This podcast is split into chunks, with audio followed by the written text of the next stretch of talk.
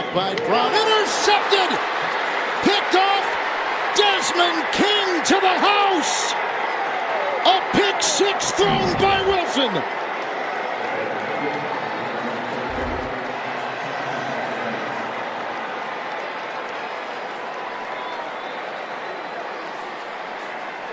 Only the third pick six thrown by Wilson in his career. 42-yard return. Well, you don't see this very often, but he, he never feels the safety. He's just trying to throw the out route on the boundary.